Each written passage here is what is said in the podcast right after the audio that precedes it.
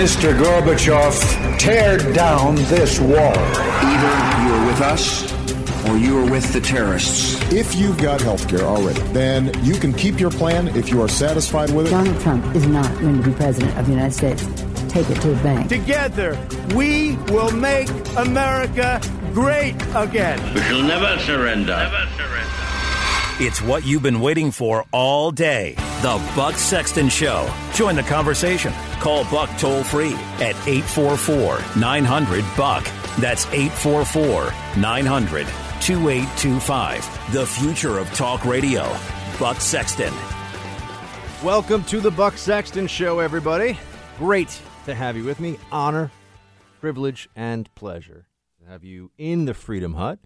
844 900 Buck, 844 900 2825. Should you have any thoughts, opinions, queries, sonnets, haikus? Actually, don't call them with a haiku because that's just. But you're welcome to call them with anything you want, actually. So please do give us a ring. Let us know what your thoughts are on all things. We have much to discuss today. Obviously, going to take a trip down memo lane. We got to get into the latest on release the memo. Whew, man, I, I got I got mixed emotions, mixed feelings about what this is all to turn into. I'm seeing all this reporting, including right on Fox News, that it's about to happen. Not like while I'm on air, although wouldn't that be interesting? Probably tomorrow, people are saying. Maybe Monday. But as I have told people earlier today, when I was on uh, Outnumbered on Fox News, which is a show I love doing, it's a great show. It's really fun. It's really uh, good conversation, upbeat. Really like it. Uh, but that was earlier today, and I just said, look, there's there's not a there's not another option here other than release the memo. There's no other. What do you, what do, you do this point? I mean, this is this is like you're going to turn this memo into the into the Roswell, you know, landings and aliens and stuff. You can't do that. Oh yeah, we've been talking about this for weeks. It's been a nonstop news cycle on the memo. But you know what? Sorry, America. Think about what that message. I mean, it's actually gotten to the point where it's almost comical. I know it's about really serious stuff. Think about what the message would be that this is sending neither the president nor the Congress really has the uh, ability, the right to tell the American people about what a subservient branch, I'm sorry, subservient part of, not branch, part of the government has been up to. Yeah, that's a good precedent to set. To set. Let me tell you, one of the things that most separates us from all these scary countries around the world. People will talk about fascism and a police state. I'm somebody who knows something about how intelligence works in this country, but also in other countries too. One of the things about different intelligence agencies is they spend a lot of time learning about what intelligence is like in other countries, right? And here's a sign of a country that you got to be concerned about when you're think when you're talking about liberty and rule of law and civil rights, and all that, all that good stuff. When the intelligence agencies, or agency, if it's kind of one super agency, uh, when they are accountable to no one except the leader, and in fact, in many ways, are more powerful than the leader, then you got a really bad situation going on. And what you will also see historically is that there are plenty of times when whoever was running the intelligence agency of any given country. This is definitely in the in the 20th century. That's when we really have had the whole notion of a modern intelligence organization. Right before that, it was very different. And before you had mass communication, and you know, it was tough to be doing stuff at, at a certain speed, and uh, before you had phones, right? before you had radio. Um, but you had people that would be senior in the intelligence agency who would end up running the country, right? You know, people that were the higher ups of whatever the internal security service was, and they end up running the country. And that's because they can amass so much power. Because if they don't have any restrictions on the information they can get on people, think of what that means for their sway in politics, even if they don't have elections. Although, you know, a lot of countries have elections that are for show. You look at some of the different stands, for example, and you got, yeah, there are elections. The one candidate wins 98% of the vote and has for the last 30 years, but there are elections. I always love that too. What's why not just go 99%, you know? Why stop at 98 or 97? I just want to maybe it's so they, they they put some people on notice. It's like, "Hey, maybe we could say later on that you were part of that naughty 2% that didn't vote for the same guys running the country for 20 or 30 years." The bottom line here, folks, is you can't have an intelligence and law enforcement apparatus that is above the law and above people, above the people, we the people. You just can't do it. And this whole conversation has, I think, done so much more damage, so much more damage to our trust and faith in institutions than was necessary. Does anyone really think that the FBI doesn't have people who make mistakes? I also noticed that we're so focused on the FBI. FBI is a subsidiary of the Department of Justice. This is all really DOJ. And the DOJ was run by recently Loretta Lynch and before that Eric Holder. Anybody really think that they, they were running a shop that wasn't political? Come on. Right? We all know. We're all we're all big boys and girls here. We all know this. This is not surprising. And I've been trying to avoid what the Democrats want us to do here, which is to make this all about the institutions. Oh, they've been complaining about institutions from the very beginning. And I always want to respond to them in, in this instance. What could be a bigger abuse? I mean, if we're not worried about the FBI, the DOJ involving itself in a partisan fashion, or really in any fashion, in a presidential election, hoping to turn it one way or the other by using spying powers if that doesn't worry us, what's the point of having an oversight committee? I mean, if Congress isn't going to use, and, and look, I think they have and they will, and probably tomorrow we're going to find out what's in this memo and everything else. But if they're not going to use their oversight powers for this, then why do they have oversight powers? Now let's let's all just keep it real here. Let's not get caught up in the nonsense. There is just, frankly, no way that this memo was going to be suppressed, that that was going to be okay. That was never going to be okay. I've been trying to tell you all along here, uh, and I actually went to Twitter today just so I kind of had a written version of my prediction for what's going to happen. Uh, you know what? I, we're going to talk about some other stuff today on the show too, because I'm sure you start to get memo fatigue. I got memo fatigue. And one of the things that keeps me going with it is just every time I want to move off the memo and talk to you, but you know, like we talk cartels, North Korea, we cover a lot of ground here, the economy, clearly, right? My latest escapades in the kitchen with cooking, I'll tell you about that too later on. A lot of things, Netflix shows, action movie quotes, you know, you listen. But every time I see a false narrative from the left about this memo, I'm like, no, no, no, no, no. I'm not. I can't let them get away with it. I, I almost have a compulsion to shoot down their lies because it bothers me. It really does bother me. And they've tried so many different dishonest and in some cases quite slimy tricks to either make the memo go away or make it seem like it's not a big deal. Uh, I've written out what I think is going to happen. So here's my, my memo prediction for tomorrow, and we'll see how accurate I am based on this. Number one, Fusion GPS dossier usage confirmed for FISA warrant. I think we will see that Fusion GPS played a role here. Now, we already think that, but it'll be confirmed, which is different. That is different. Okay. Number two, other unspecified things still kept classified, also part of the warrant. Now, I can't tell you what that is. I don't have access anymore, which is a good thing because if I did, I couldn't talk to you about any of this anymore. But that's, I think, going to be a part of this as well which then leads into number three. Democrats will argue that this is a tiny part of the overall picture. So you're going to have the, the, GPS dossier. Hillary Oppo was used by the spying apparatus, at least in some level, in some way, to look at Trump people. I think that will be confirmed tomorrow. These are my predictions. And then the Democrats will say, well, but there's other stuff. And so, therefore, number three here is that they will argue this is a tiny part of the overall picture. What's the other stuff? Oh, I can't tell you that. Sources and methods, sources and methods.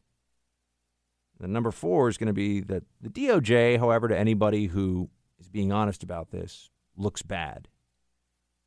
And what I mean by that is this was a presidential election, everyone. The the threshold, the bar for what should be needed to use the spying apparatus of the United States government. And we're talking the high level stuff here. The threshold for using that against a presidential campaign? You know, I remember, you know, when I was working on the intelligence side, that we got so many like lectures and ethics training and and had legal repercussions and ramifications. It's like you do not mess around on U.S. soil with A, B, or C. You do not do these things, those things, and it was really and FISA is treated within the community, at least it used to be, as highly sensitive, very close hold stuff. And you you know, and if you ever were to have abused FISA in any way, it was no you were I mean, the least of your problems was going to be that you were getting fired. Right? So given that that the Department of Justice could have allowed this to happen, even if it is not immediately provable that this was just a political hit on Trump based on what they release probably tomorrow, eh, eh, they're just going to look like a combination. DOJ is going to look incompetent and dishonest. Now, not the whole place, not everybody, but those individuals that were involved in this doesn't it does not pass the smell test that they would have done this. That, think about it this way, everyone. You're in the room, okay? And put yourself, this is a very useful exercise with any of these highly political government cases, stories that we've been talking about here. Put yourself in the shoes. You're in the room and someone says, hey, so I think, you know, I, have got a couple sources that are saying something about Trump, Russia. By the way, that was out there in the open source, right? So there's a lot of people saying, oh, Trump and Russia, and there's all these connections. I've even heard rumors with no factual basis. Oh, Russia, organized crime, Trump. People just say this stuff, right? It's a presidential campaign. You're sitting in the room and they go, hey, you know what? I've got this guy who's doing work for the DNC. Now, maybe they didn't know that, but who knows what they know? We're finding that out. They've got this guy, though, who's doing work for the DNC, and, and he's got some really, really bombshell level stuff on Trump. Uh, why don't we just why don't we just start tapping some phones of some people around Trump and see what's going on with that? that that would not send up the biggest, brightest red flags for any honest government employee at that level within the DOJ is mind boggling. It's just mind boggling. And so then that brings me to again playing our game here of are you in the are you in the shoes of the government bureaucrat? That brings me to they had to know that this was bad and they did it anyway. Probably because they thought Hillary would win, they'd get away with it. But also, never forget that if they had ever gotten information during this surveillance that was truly game over for Trump, it would have been game over for Trump. It was a risk that they were taking, too. They could have been heroes, the heroes of the hashtag resistance. Oh, and then number five on my list. So, number one was the Fusion GPS dossier confirmed. Uh, number two, other unspecified things, also part of the FISA activity. Number three, Democrats will argue this is a tiny part of the overall picture. Four, DOJ top level will look bad. Five, and this is the annoying part, everyone, but I'm just going to tell you the Russia conspiracy theory lives on. It's not going to go away based on this memo, but this is a battle I think that the Democrats are about to lose. It's just a question of how badly. What kind of casualties, so to speak, does the Russia collusion conspiracy narrative take once this memo is out there on the street?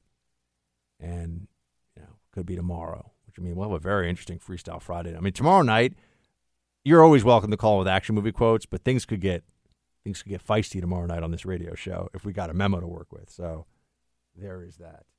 I see some lines lit. Uh, do feel free to call in. We've got lines open here in the Freedom Hut. We've got a lot more to discuss. Talk about Trump's visit to West Virginia today. Also, maybe I'll get to this uh, this teacher in California. He's just saying idiotic, terrible stuff about the military. I, I, you know, there there are really only a few things left in the country that you you publicly degrade at your peril, no matter who you are. There are only a few things left. You know, fortunately, the military is still one of them. So I can't imagine how anybody could be so uh, thoughtless and so dumb. But we might get into a little bit of a discussion there as well because I want to I want to address some of the idiotic points that were made. Um, and I got a whole lot of stuff to talk to you about. So let me hit a quick break, and we'll be right back.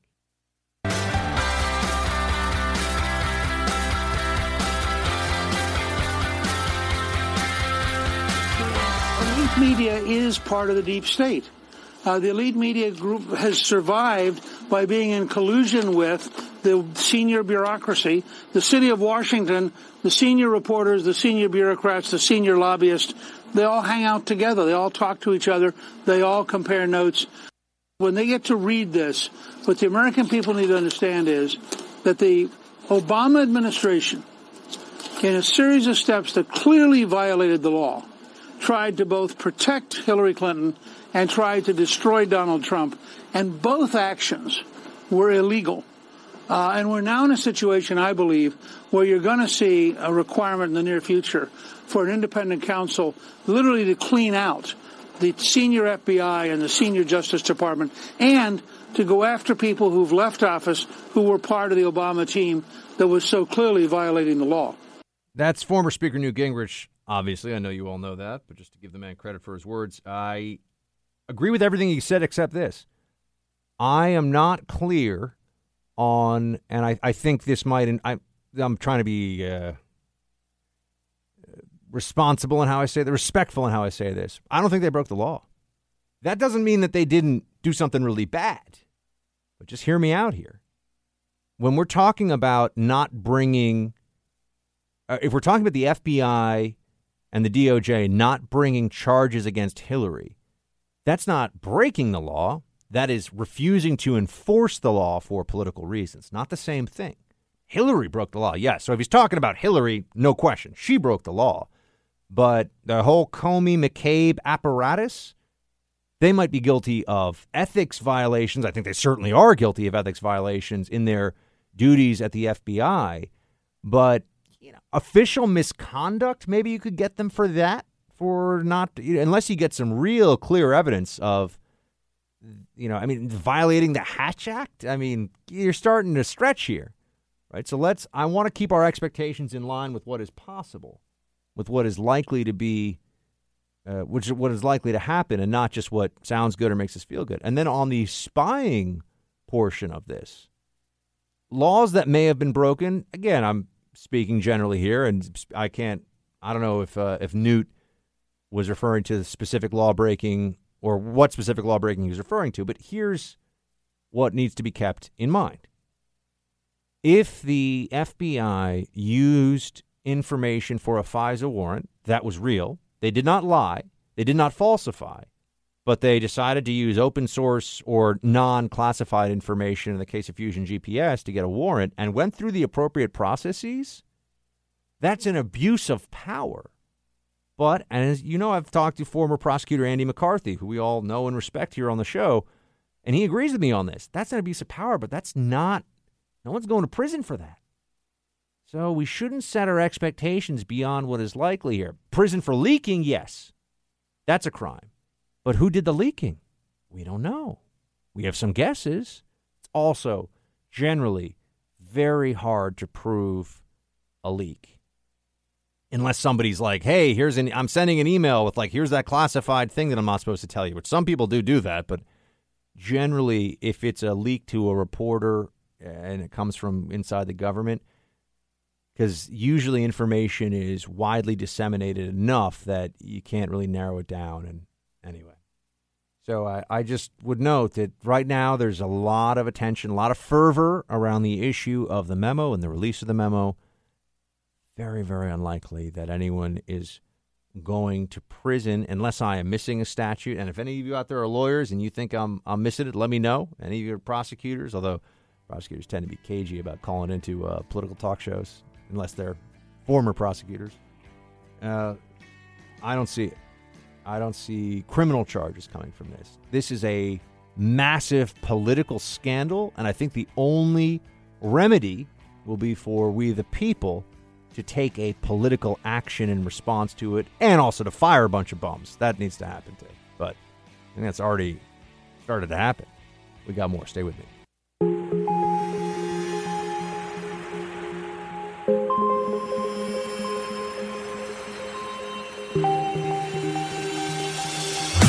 He's holding the line for America. Buck Sexton is back.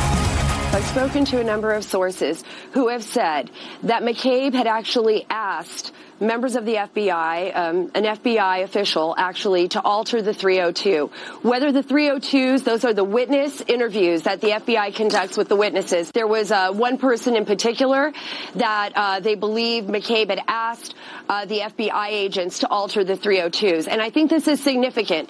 It doesn't mean that they altered the 302s, but even the fact that if they were asked, allegedly, if this actually happened, that is a huge violation, huge violation. And another very important question here is when the warrant was issued, who kept reauthorizing the warrant over and over again?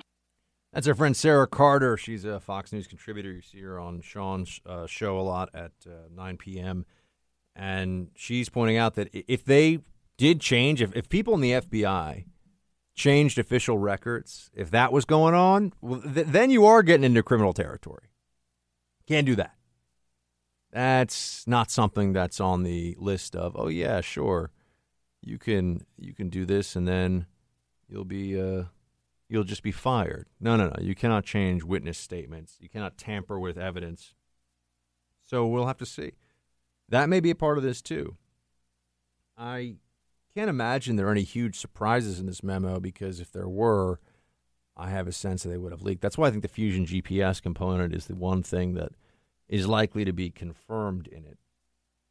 But speaking of criminal sentencing and situations, the uh, Mueller team, this just uh, hit the hit the wires today. Special Counsel Robert Mueller's team is postponing the sentencing of former National Security Advisor and and uh, general for decades, Mike Flynn. They say they're doing this because of the status of the investigation and that's got people asking questions about what this means for Russia, right? The Russia probe. Russia. Uh, here's what I think about this I believe that Flynn should be pardoned.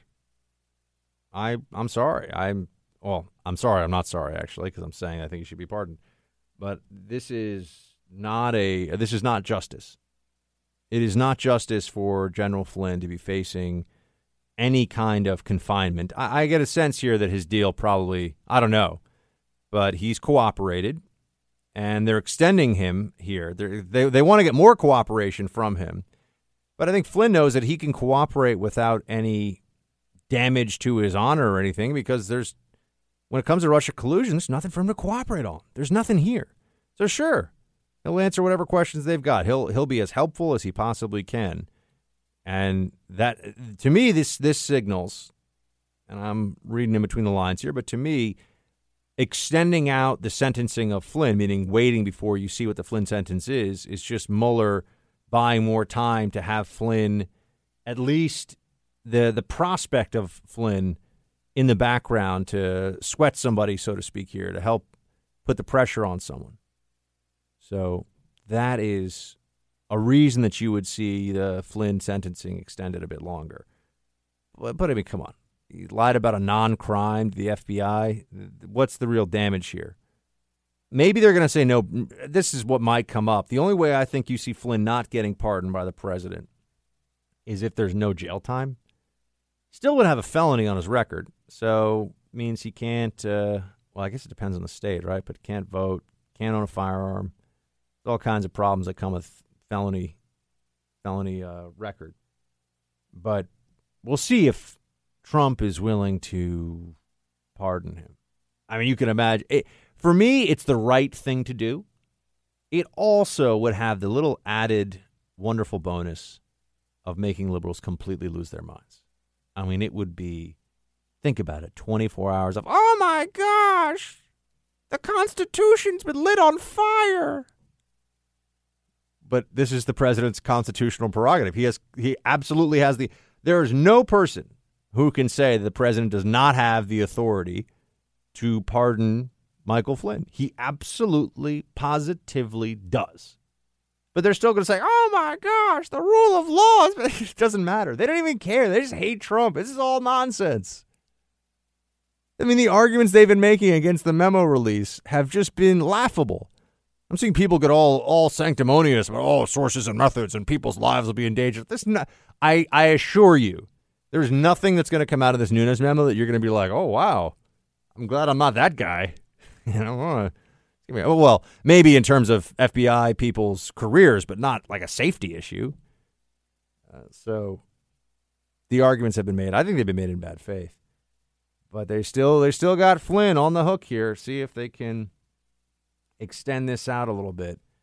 Uh, wonder what did we get a sense here of what his uh, what I'm trying to see what his yeah here we go. They don't want to tell the judge. This is on Fox News. This to, uh, to sentence Flynn until they can tell the judge that he helped in the case. And Flynn, if Flynn were ever asked to testify in a trial, he would be a better witness if still facing the prospect of sentencing. So they're just holding this over him. And this is why I, I really have always resented this notion that there's no cost really to this investigation or that, you know, we, we're just trying to get at the truth here. People's lives are being ruined. You know, we sit here, folks, how many times we have to go through this? Now we got this with the Trump administration. The same thing happened with the whole uh, Plame leak fiasco. They knew they knew who the leaker was. The leaker it was an accident. He did not intend to leak anything on purpose, and they they agreed with that. And it was an act. Look, and that does happen. I've said before, classified accidentally does slip out sometimes. That does happen. I'm not saying it's okay, but it happens, and that's taken into account when someone's going to be punished for it. It doesn't happen a hundred times on an unsecured server, and you know over and over and over again, and nobody knows what Hillary style. But it does happen, but they, that was all just to get Cheney. Here we are again. We had one Republican administration, the last Republican administration, they managed to create this false story to get a special counsel going, and they almost they almost took down the vice president with it. That was what they're trying to do. And now we've got another one. You'll notice no special counsel during the Obama years, despite all the stuff that we could have looked into more there. Man, I would have liked the special counsel just on Fast and Furious. No one even really talks about it anymore. Yeah, you know, let's just let's just start a federal government program where we where we tell gun dealers to sell guns illegally to people that we know are going to then make their way down to the cartels. Oh, that's right, who killed 30,000 people last year. No special counsel for that, right? People are dying. A border patrol agent died, but no no special counsel there. Why? Oh, that's right because Eric Holder was running the Justice Department. I brought this up today when they were asking about how, oh, Trump asked, did Trump ask if, if McCabe was on his team? Oh, is he on his team? Eric Holder publicly proclaimed that he was president, this was in 2013, that he was President Obama's wingman, and they're going to be working very closely together. You know, they can't have it both ways. Is the Department of Justice a a, a subservient political organism to the executive branch, or is it its own branch of government? They can't keep shifting the storyline. I mean, they do, but it's not fair. It's not right. It is dishonest for them to keep shifting the storyline, and that's what we've seen going on here. I find it very, uh, very disconcerting that this is, in fact, where we are with it. And man, I just want them to. I just want them to give us this this friggin' memo. You know, I've had enough. I've had. I don't. If I have to see one more headline on CNN, one more thing from Adam Schiff, you know, oh, so bad. Oh, that guy. This is what the Democrats put up there for us to to fight against. It makes it makes the job of getting annoyed with their lies a little bit easier because these are not some of these Democrats that are making the case, and these are not likable people. These are not compelling personalities, that's for sure. Ron in Alaska, you got thoughts? I got time. What's up? Hey, how you doing, Buck? Shield tie. Shield tie, buddy. I'm good. Listen, I believe uh, this goes back to my high school days, but in in history. But I told my teacher back then that there's been a government within our government since the JFK assassination and it hasn't changed since in all these years. And it's my belief that the president should go and and get either appointed a special prosecutor and purge all these FBI, DOJ, possibly looking the NSA, possibly looking the CIA, and and get rid of people at the top levels that uh, where the corruption lies, because this a lot of these are Obama holdovers, and and he really should have had them purged when he took over, but I guess it couldn't happen. I don't know why, but but at any rate, uh, the corruption and the lies uh, that are going on in Washington right now, the American voters better wake up, and I'm telling them they better wake up because if we continue the way we're going, we're going to lose this country. Uh, we we have people that that are not uh, they're so corrupt that that that they have no allegiance to the country anymore, and and they're do, willing to do anything that they want to obtain their goals. Well, that's definitely And true. I There are people with a lot of power in our government, their- Ron, who are gonna who are gonna do what they can to. They'll they'll do what they can to hurt the country if it means that they get to inflict their political wishes on us in some way. Thank you for calling in from Alaska, my friend. Shields high. Uh, ooh, we got a lot more to get into here, my friends. Talk a bit about Trump's speech today in West Virginia. We'll discuss that and uh, and a whole lot more. So stay right there.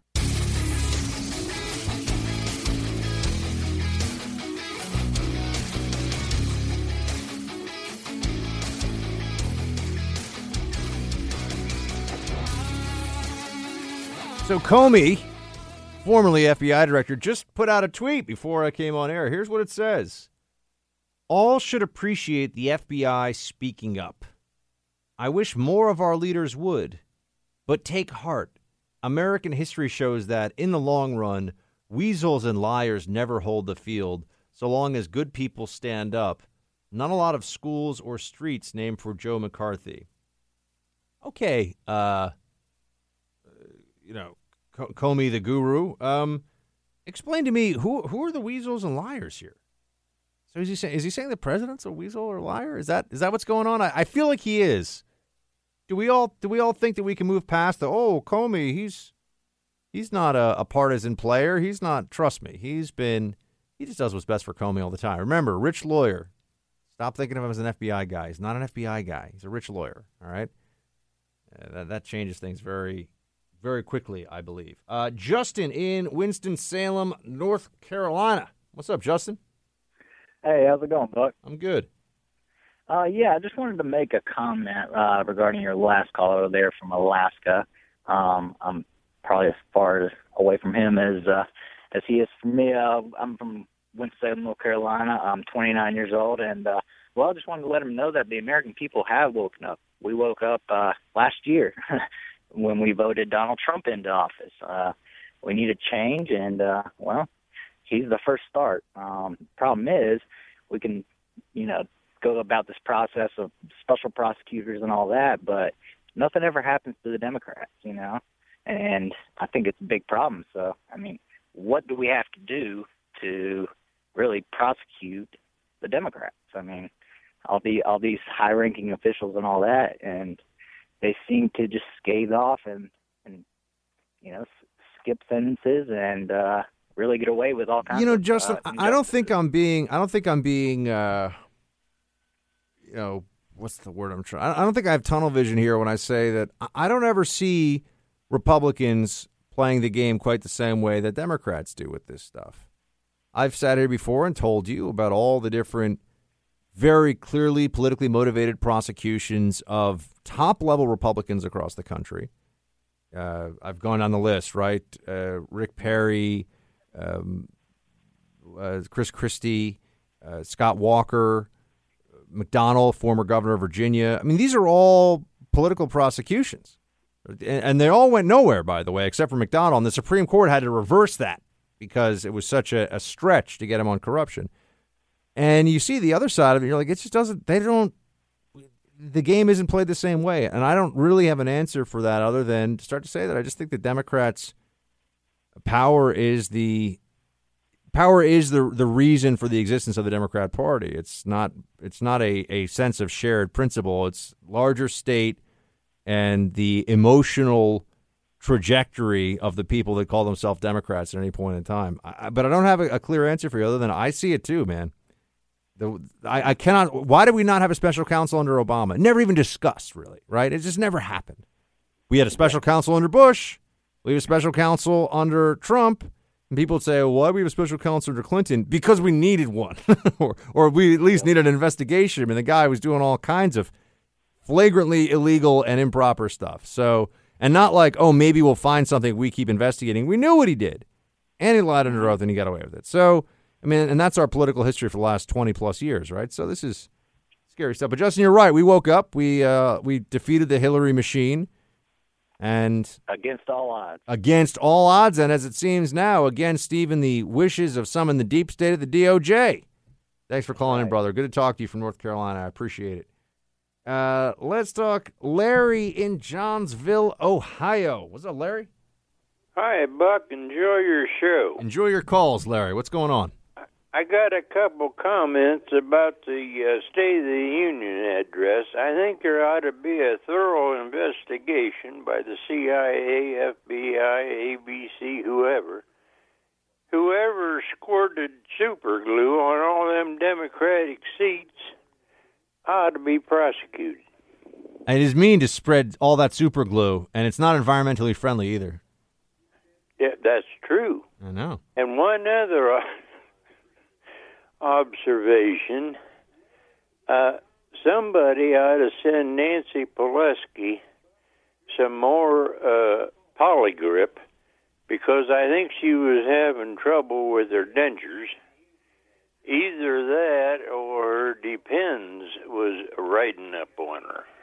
She did not look happy. I will agree that she did no. not look happy at that State of the Union, Larry. And uh, Larry, and that, yes, sir.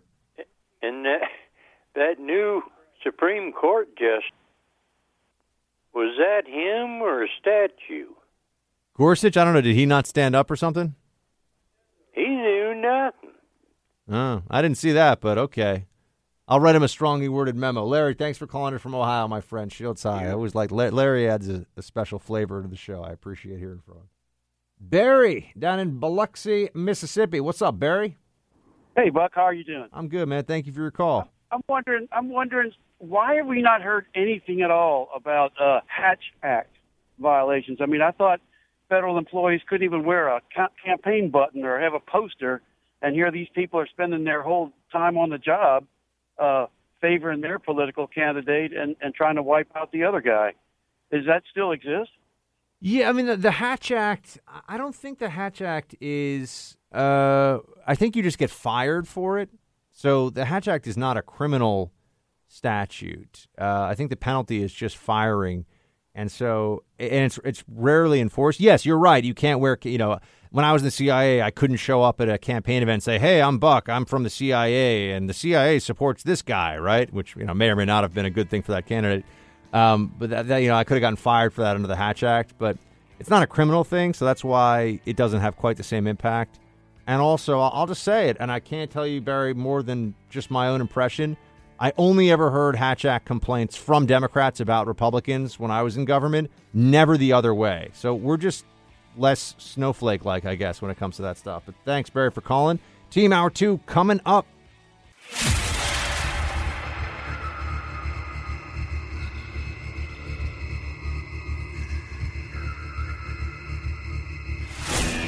He's back with you now because when it comes to the fight for truth, the buck never stops.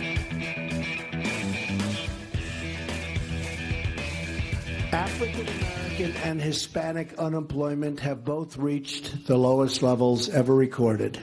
That's something very, very special. And when I made that statement the other night, there was zero movement from the Democrats. They sat there, stone cold, no smile, no applause.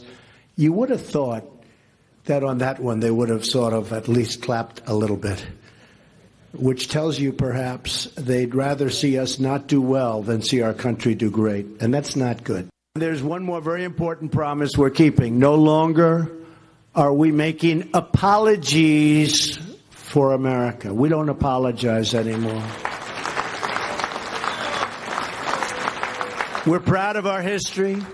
We're confident in our values and we're grateful to our heroes. And we are determined to create a brighter future for all of our people.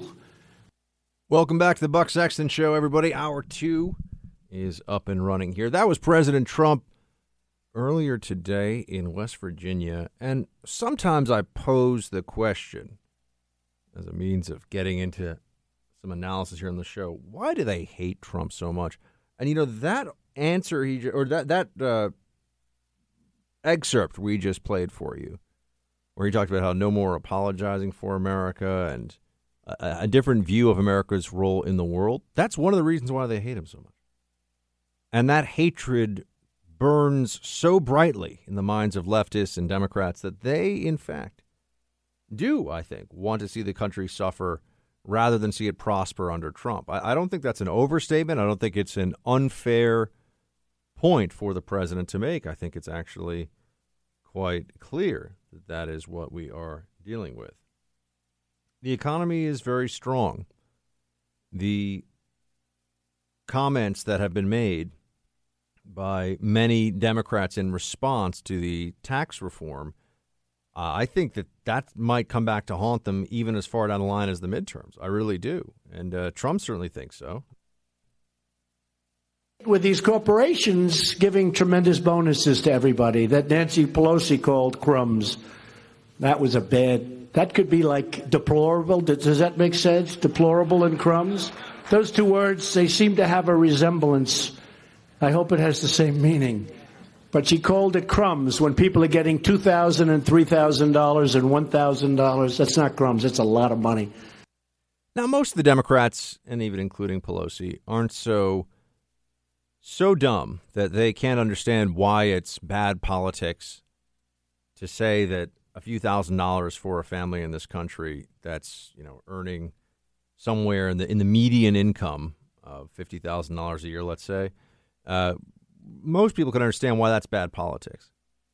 But what you see exposed again and again with the Democrats, and this is the Democrat Party of today, and Trump understands this, which is why I think he's got so much confidence, although Trump certainly never lacks in confidence, but confidence in the GOP's fortunes going into the midterms. Because otherwise, you look at the historical, uh, the the historical record for midterm elections, the party in power. I think there have only been three times stretching back to the Civil War that the party that was in power did not lose seats in a midterm in the midterm election.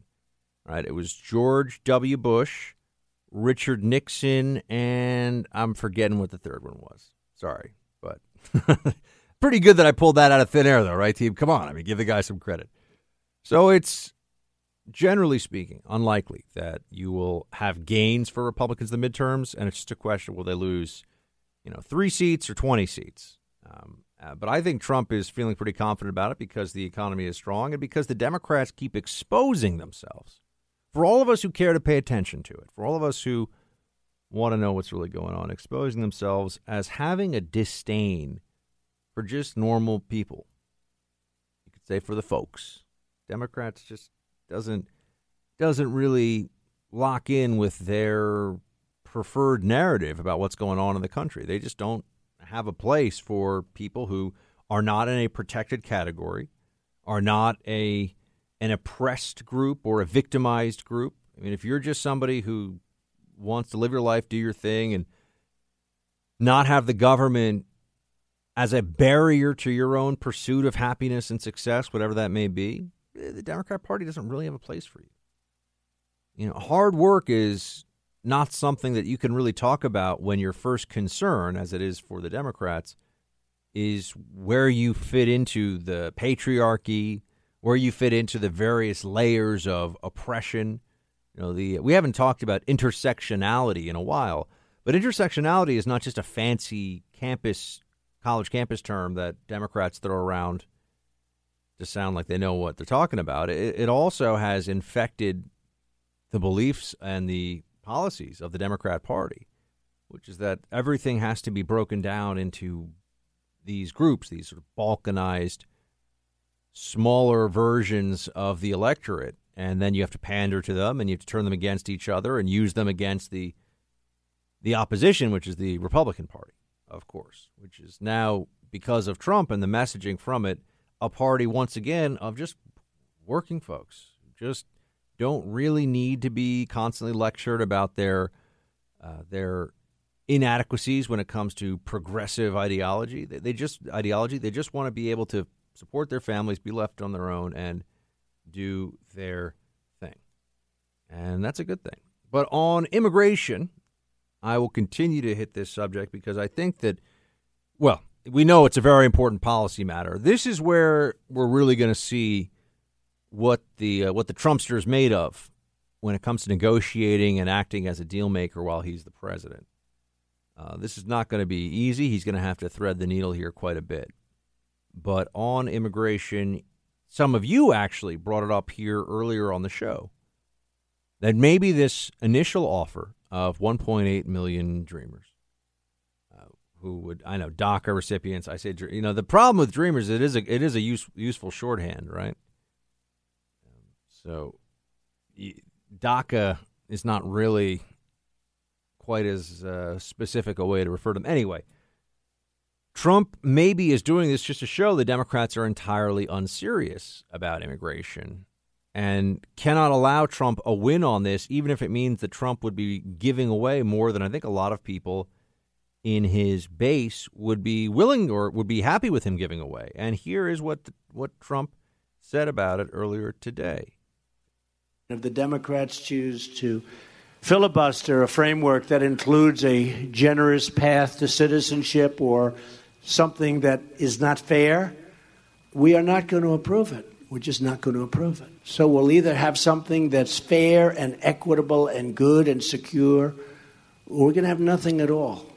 We will be demonstrating that we are very, very serious. One of the reasons I gave a number that was, I thought, a very generous number was because I wanted to see whether or not they were interested in approving that. Because if they don't approve something within that sphere, that means very simply that they're not looking to approve it at all. They want to use it for an election issue, but it's now an election issue that will go to our benefit, not their benefit.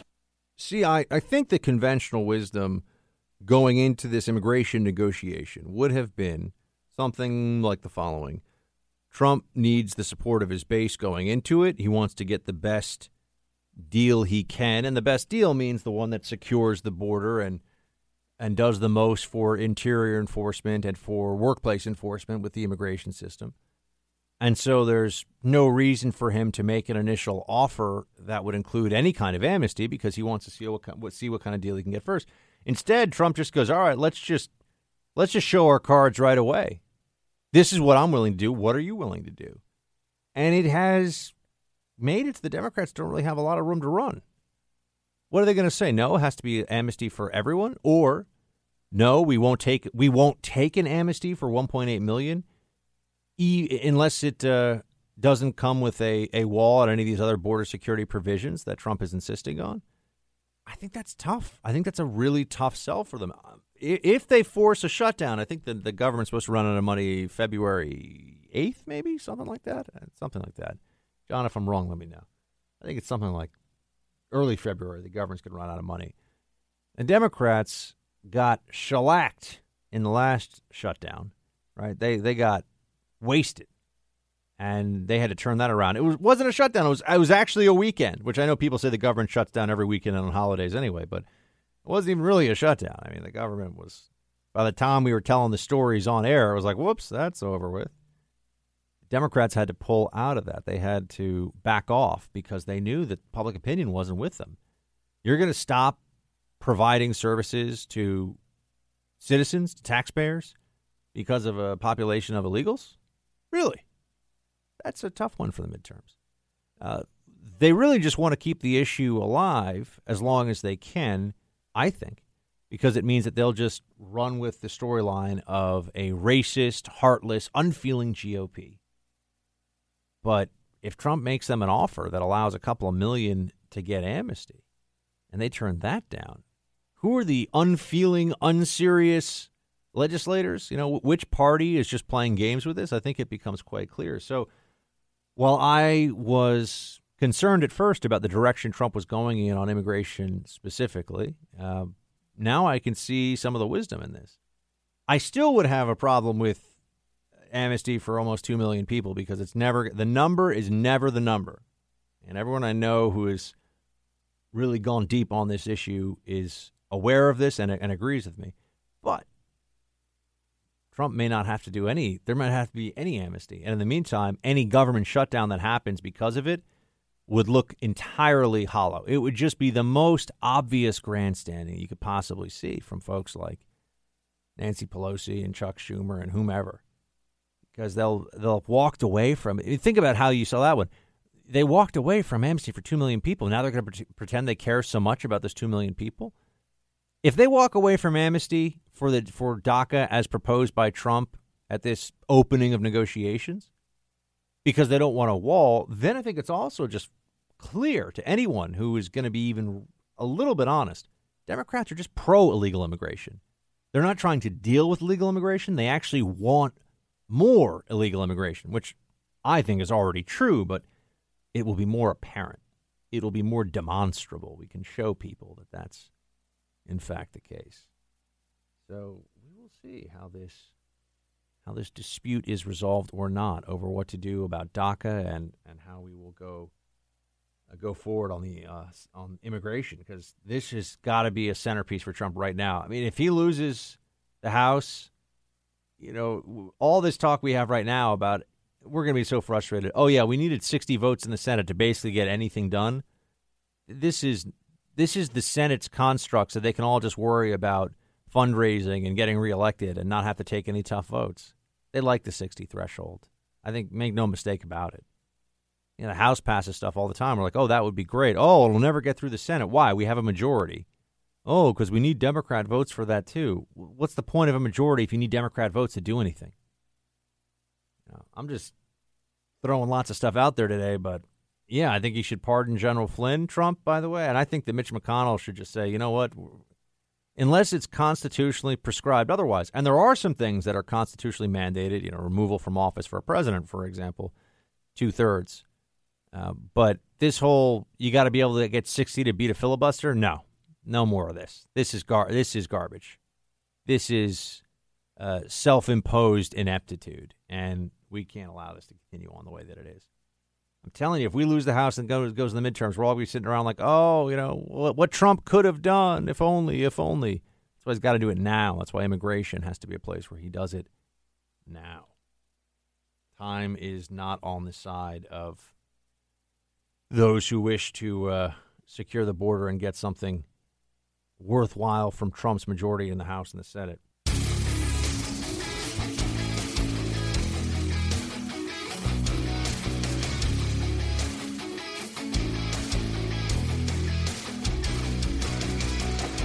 Well, I was right, but I wasn't right about all of it, or I didn't get all of it. When I said uh, that midterms, uh, I, I, told you correctly that everyone going back to Civil War basically loses, with, with three exceptions. And yes, it is true that George Bush in his first midterm picked up seats. It is also true that Nixon in wait, did I know? Did I get the Nixon one wrong? Oh, he picked up two Senate seats. Okay. So it depends on whether we're looking at the House or the Senate. But Nixon picked up two Senate seats, and but he lost House seats. But he picked up the House. I mean, he picked up the Senate. Uh, Roosevelt picked up in 34, and then also I see here Clinton picked up in his first. He picked up five uh, five House seats in his first midterm election. So, or no, was that a second mid? Sorry, his second midterm election. Yeah. There you go. So I was close. So I mean, the ones I said were correct, but I left one or two out. But I mean, FDR, does that really count? I guess it counts. Uh, Kenny in Saugus, Saugus. How do we say that in Boston? You would say it's Saugus. It's just north of Boston, so I usually say it's uh, just north of Boston. I'm already eight miles north. Oh, nice. So right. How is the but, chowder uh, in Saugus? It's very chowy. Yeah, it's very good. Yeah. All right, exciting stuff. But I'm so I want to. I'm here to scour your wisdom, to pick your brain. I want to know one thing. They're discrediting this memo. Obviously, this is the campaign that's been lodged here. Um, I, I heard something about the FBI had brokered a meeting to discuss the memo and uh, at the White House and to uh, decide what they wanted to leave in, what they could release, and they were making alterations. And at the same time, simultaneously, uh, Adam Schiff then maligned Nunes and saying he's making changes to it. And so I'm thinking that that's connected. That there's there's prob they probably did that just to support that. And then there's another thing. Washington Post. I read a story online that says, "How come Trump is in a hurry to release this memo? Isn't this isn't this crazy? Couldn't he have released it months ago?" Uh, look, there, there's okay. So you're bringing up a lot of good points, and so let me make sure that I, I address them each in turn. Uh, about the edits, I saw that last night. I think Adam Schiff, my favorite used ShamWow salesman, I think he uh, he tweeted something about how there edits made, and now we find out the edits were minor and structural. It, it also doesn't really matter, right? Because they're contesting parts of the memo anyway. So to say that some of it was edited, what is that even? Who who even would really care at that point? Because they're going to be contesting everything that it says, and they're going to declassify it. It's going to be public information. So it just struck me as very petty and very desperate. And I think that's where much of the resistance to releasing the memo has gone. Now they've become kind of petty and desperate. So no, well, what do we? Re- let's be realistic, right, Kenny? What do we think could possibly have been changed in there that would be worth risking the veracity of the rest of the memo that they insert at the last moment? It just doesn't make sense, right? One of the reasons you know that certain conspiracies aren't real is because it's not even good for the conspirator. It doesn't make any sense. So you and then you brought up a few other things. What else did you want me to hit on? Uh, that was the uh, well, it was something with the FBI uh, meeting with with them, uh, and um, oh, also they said that Tr- they said that Trump was in a hurry to release this memo, but from what I'm understanding is he could have actually uh, ordered its release yeah. months ago. Yeah, he look he, he's the president. He could have said he could have ordered the executive branch to declassify this. Like no one's going to tell the commander in chief you can't tell the American people about whatever that it doesn't work that way, right? The commander in chief can really, and people would argue with me on this, but it, I've got plenty of precedent to back it up. The president can do what's called real time, which is not a legal definition, but real time declassification, which is just the president can tell the American people about whatever he wants. Functionally speaking, that is how it works, and no one ever contests that that is not how it works. So the president can, yeah, he can confer with other people and try to respect the processes that are in place for classified, but he can declassify whatever he wants. And I would just note, Kenny, that people now are complaining. I'm seeing some of the Democrat apparatus out there, journalists and uh, talking heads and lawyer types that are saying, "Well, why did he go through the why did he go through the House process if he just could do it himself?" As though that's now a bad thing. And we all know if Trump had just declassified it, they'd say that he's meddling and he's causing problems. And you know he's so anyway, he can't win either way, Kenny.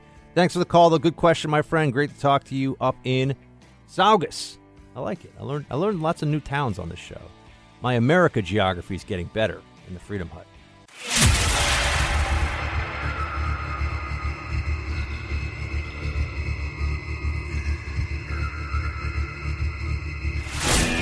He's back with you now because when it comes to the fight for truth, the buck never stops poll from Monmouth where the president's approval rating has ticked up to 42%. This is out of the 30s where President Trump has wallowed, one might say, for most of the time since his inauguration. AB, why? Why do we think? I mean, they did pass tax reform by a Christmas deadline, okay, after a year of failing to repeal and replace Obamacare and fighting with each other. But I know that the tax reform plan, at least in many polls, is viewed by a majority of Americans negatively. The polling on tax reform was really bad in mm. uh, December. It's actually rising, becoming more popular popular. And either people are responding to their own personal data or they're responding to these stories of corporations feeling a boost and sharing it with their workers. And that is a positive for him. It's, it's a legislative success and it's economics all the polls are moving in Donald Trump's direction, have been for the last one month. The president's favorable has moved up five since tax reform was enacted in December, and his unfavorable has dropped three.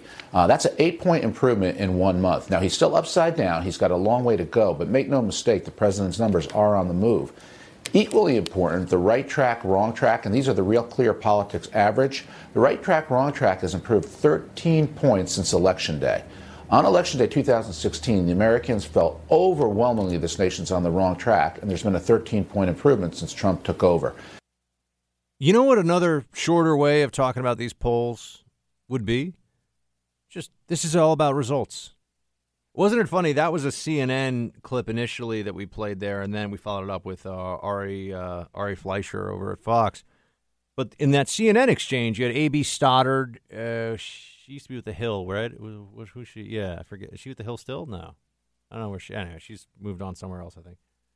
But she's talking to uh, to Jim Sciutto of CNN, and they're going back and forth over like, whoa, okay, so so the there are two very interesting takeaways from that. One is that people looked at tax reform negatively, and I know at CNN that's like a cause of celebration, right? Oh my gosh, it's great. I hate tax reform, but let's understand what that means.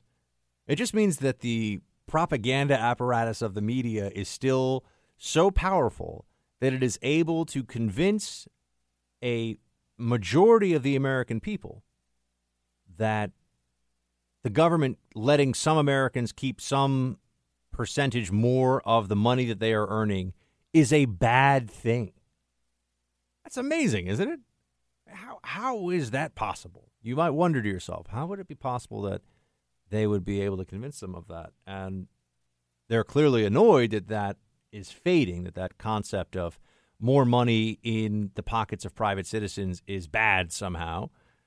But then also the, well, why is it rising since tax reform was enacted? Well, gee, I've got some ideas. Let's think about this, folks. What we got a couple of political analysts on there before. Why would tax reform, after it happens, become more popular?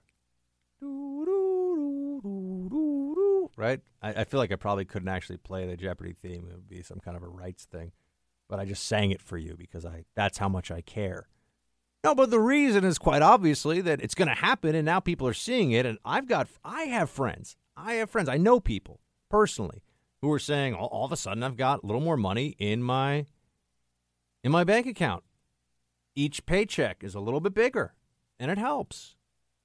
It helps. It, it also creates a sense that we are moving forward here, right? It creates a sense that things can get even better. And, you know, I've seen now economists are now economists make uh, weathermen look infallible, but nonetheless, I've seen some predictions, some prognostications for the future where economists are saying that they think unemployment could be at 3.5% next year.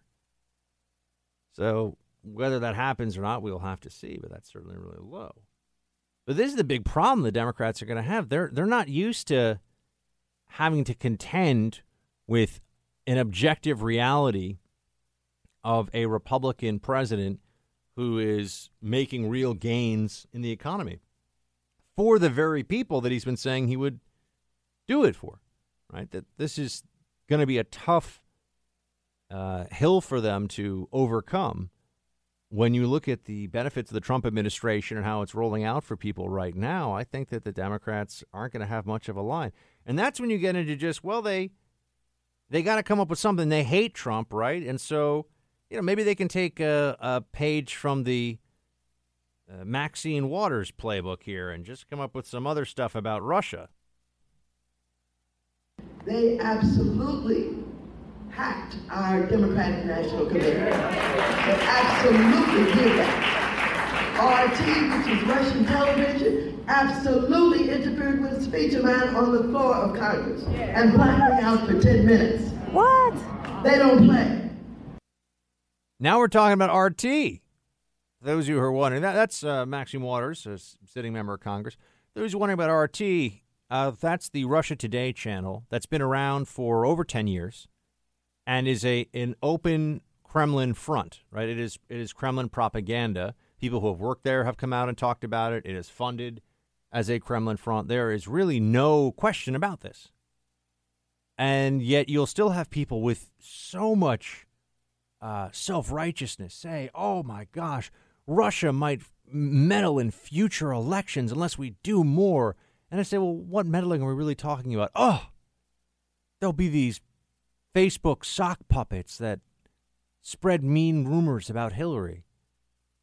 If it is that easy, if if creating some fake accounts overseas determines a presidential election in the United States, we got even bigger problems in Russia, everybody. Got to wonder what's going on with folks. But when you look at the amount of information and noise out there, especially in an election year, the notion that Russia would be able to cut through all that and be the decider, be the difference maker, is just preposterous on its face. But that's what they're. I, I bring up Russia and Maxine Waters, well, Maxine Water here because um, she's indicative of where this is all going. It's going to be Russia. They're going to they're going to run an election campaign, meaning the Democrats, the DNC. They're going to run on the president of the United States is a uh, is a cheater who worked with the Russians, betrayed his country, and that's why you should vote for Democrats. Because what else do they have? They don't want to. They're not going to run on Obamacare because anybody who actually has Obamacare will just tell you horror stories about how bad it is for the most part. That's been my experience. Again, I know people who have had to get plans off of the exchanges, uh, and they are generally very displeased with the plans that they have gotten off the exchanges. Yeah, I mean, it's great to have health care when you have an $8,000 or a $10,000 deductible. And even when you hit the deductible, you're only seeing doctors that you really don't want to see. So they have nothing to run on, really. They're going to run on Trump is a racist who won't am, who won't amnesty 12 million people and Russia. I don't think that's going to be good enough. The only hope, as I see it, the only hope that there is for the Democrats, take this for what it's worth, is if there's a, a massive turn in the economy. Um, I think that's the only way that they look. Maybe they'll win one or two seats on balance, but you know, all these elections are comes down to the candidate and the specifics of the race. But overall, at a national level, if the economy is as strong as it is right now, I just don't see how they can turn this thing around. I really don't. And I, I still know people who, despite some, there's been some rockiness in the markets this week. I still know people who are saying this is going to get even better. It's going to be even better this year. I, I, I like to be optimistic. I'm going to continue to be optimistic about the economy until I, until it's clearly wrong. How about that? That'll be my plan. Uh, team lines are open if you want to chat. Uh, by all means, 844 900 2825, 844 900 Buck. Also, don't forget bucksexton.com, and you can check out gear from the team, Team Buck Gear on bucksexton.com. And uh, if you have not listened yet to the Fall of Constantinople Part 2, I'm telling you, it is tearing up the history podcast charts. It's going all the way to the top, baby. History podcasts It's definitely beating out that history of the suffragette movement in 30 parts that I'm sure is there. So check that out. Check out the uh, history podcast. Um, and uh, that's that's what I got on that. Uh, I, I realized something. I don't know what to do about this exactly. I for some reason just wanted to get to Malta because I really like it as a storyline. But I now I'm thinking maybe, you know, I skipped over the the first siege of Vienna but I, I, feel like now it's already been done, right? So I can't go back to I can't go back to the first siege of Vienna. I have to do Malta first. So some of you are like, "What are you talking about, Buck?" Don't worry about it. It'll all make sense. I think, hopefully. Um, and when we come back, oh wow, I've got a little bit of news about voting. Remember, I mentioned before something about voting and whether you can vote if you're a felon. That just there's a breaking news story on that. Maybe we'll discuss that and some other wonderful stuff. Stay with me.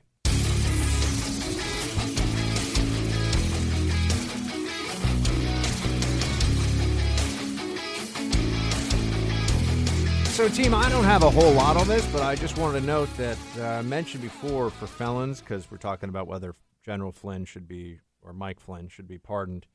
And this just came in a few minutes ago. Uh, this is the Miami Herald. A federal judge ruled uh, that Florida's lifetime ban on restoring voting rights for felons violates the U.S. Constitution. U.S. District Judge Mark Walker said Florida's vote restoration process unfairly relies on the personal support of Governor Rick Scott for citizens to regain this fundamental right. Walker ruled in a case brought by the Fair Elections Legal Network, a Washington, D.C. group that challenged the constitutionality of the Florida system. All right, so uh, if this uh, Walker's decision came nine days after the state approved a ballot measure that, if passed in November, would restore the voting rights of about 1.2 million felons. I would just note, everyone, that we are all quite aware that Democrats are certainly aware that the overwhelming number of felon voters they expect will vote Democrat. right? This is why Democrats are so in favor of restoring voting rights for convicted felons. Uh, didn't McAuliffe also do this in uh, Virginia? Wasn't that a big fight with Terry McAuliffe? Um, I think I think it was. So anyway, that's that's an update from whether you can vote as a felon or not. And I, I know you can't own a you can't legally own a firearm, although for violent felons they tend not to be like, oh gosh, I already served that ten years for armed robbery. I better not get an illegal gun for my next one, right? That tends not to slow them down necessarily. Um, but that's the story that I had for you on, or that's the only update I have for you on voting and uh, felons and felons' rights. So I, I didn't talk about it originally because I wasn't really sure what our what our important analytic takeaway could be, or but but you know what, this guy's such an idiot that I feel like we should just. I don't want to skip over this entirely because it's it's indicative of a of a mindset that's much more widespread on the left than certainly than, than mainstream Democrats want to admit. It's this guy Gregory Salcedo, who's a teacher out in California, and he's on video. And this is what he, this is what he had to say about the military. Because we got a bunch of dumb. Think about the people who you know are over there. Freaking stupid Uncle Louie or whatever. They're dumb. They're not like high level thinkers. They're not academic people. They're not intellectual people. They're the freaking lowest of our low. They're not talented people. That's why I get when presidents always says we are the best military in the world. Presidents will all say that, whether it's Obama, whether it's anybody. I was like, no, we don't. The data is in. We don't have a good military. We, it's a lie that our military is freaking. If you join the military, it's because you have no other option. Because you didn't take care of business academically, because your parents didn't love you enough to push you, and then you didn't love yourself enough. Don't you ever freaking bring the freaking military into this country. I don't understand why we let the freaking military guys come over here and recruit you at school. We don't let pimps come into school. I, it would be hard to think of a more stupid, incorrect, and offensive rant that one could come up with. I mean, if you were writing the role in a movie of a moron who who defames the military, I'm not sure you you could manage to be quite as offensive as this guy, or you'd have to try really hard.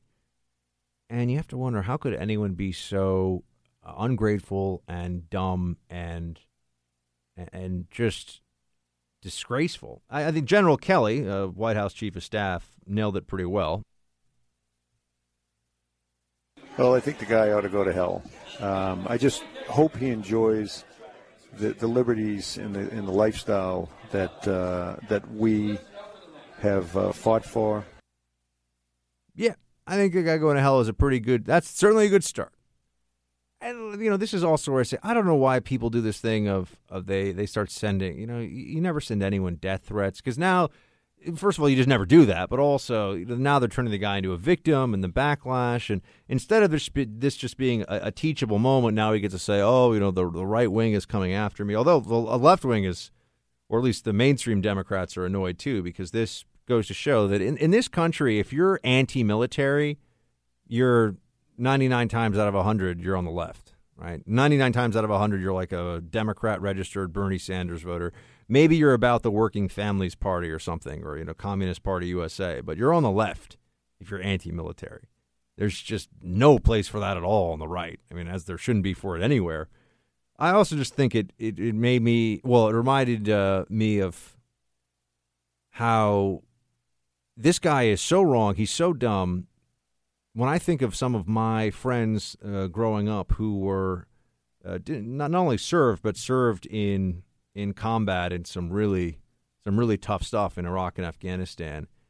And uh, my parents, if they're listening to the show, they certainly know who I'm thinking of. A couple of them were, were friends of mine for many, many years. Uh, there are two guys in particular. Um, both went into the both went in the Marine Corps, and not only were they, you know, I'm trying to think of the best way to describe them.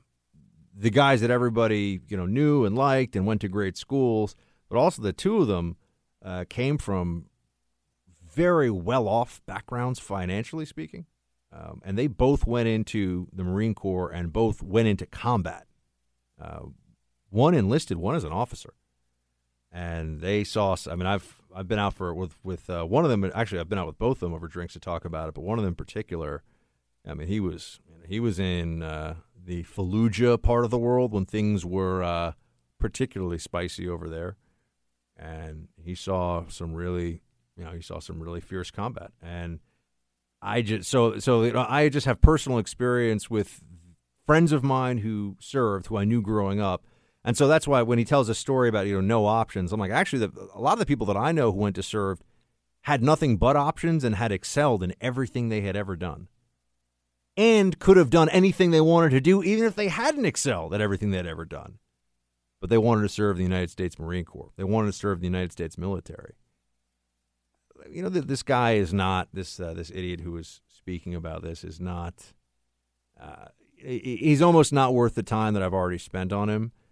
But I do think that it's uh, for for one, it it gives me an opportunity to say that I was always so impressed, uh, both in my time in Iraq and Afghanistan, and then just stateside as well. I spent time at lots of different military facilities doing training, and uh, I guess I don't know the stateside stuff I can probably talk about, although not all of it. Some of it I'm not allowed to talk about. Uh, but I was always so impressed with our military, and uh, it was such an honor to be around them as a civilian intelligence analyst, and to be even some little small part of what they were doing uh, day to day overseas. And and then also just it is a reminder for me or for all of us that there exists on the left this this distaste for the military that I think just has to come from a sense of the uh, uh well, one a, a, wild ignorance of what the military. This guy doesn't know anything. He doesn't know anything. This guy's a complete imbecile. But also for a lot of a lot of leftists, the military just makes them uncomfortable. It makes them feel, you know, that that there are people who would be willing to sacrifice what those in our military do and and and have the virtues of those who serve in uniform it makes the people that would criticize the military, it just makes them feel so uncomfortable and small and less than. So they lash out.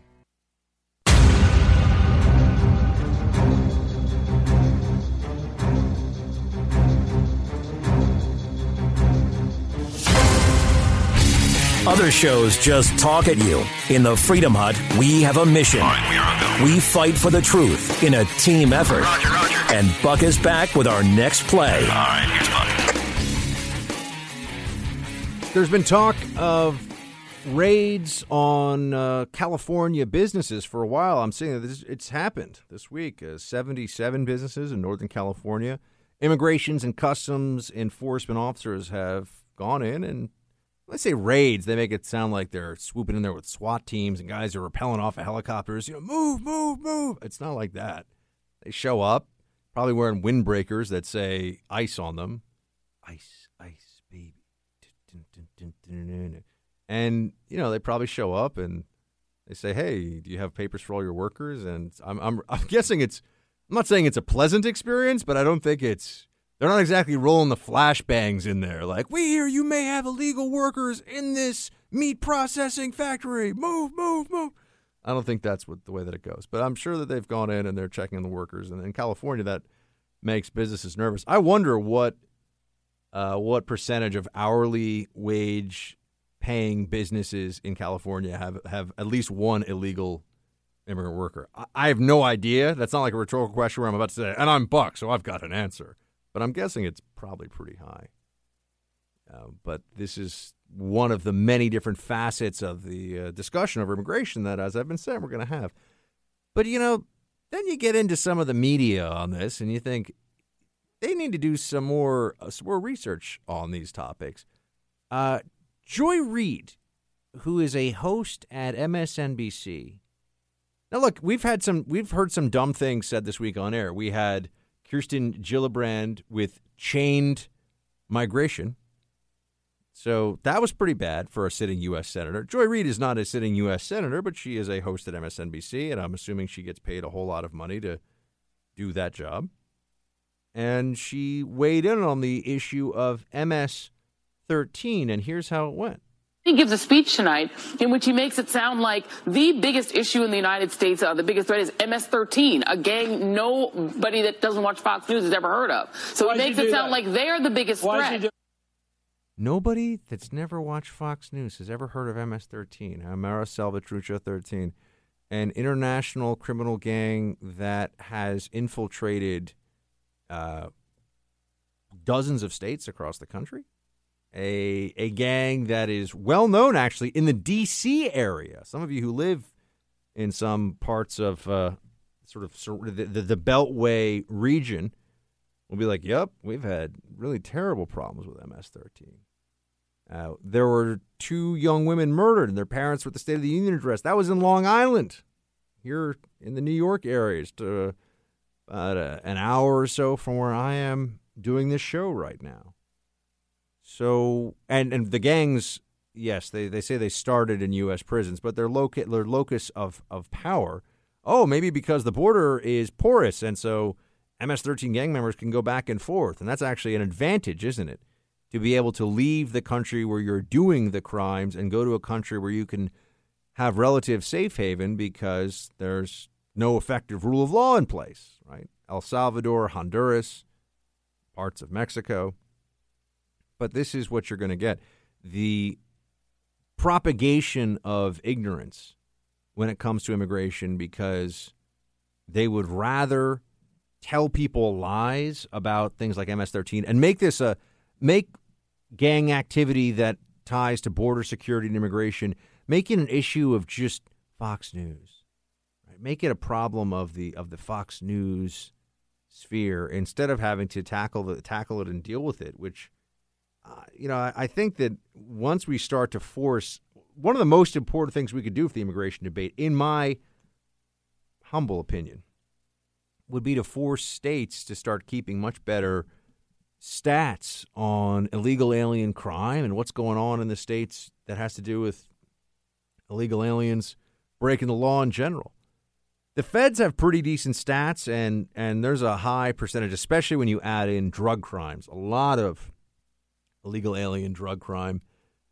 And so that's already well established. But if you're talking about violent crime, as I've been mentioning to you on the show, then you've really got to get into what's going on at the state level. That's where you get state prisons and the activities of law enforcement that wouldn't be federal necessarily.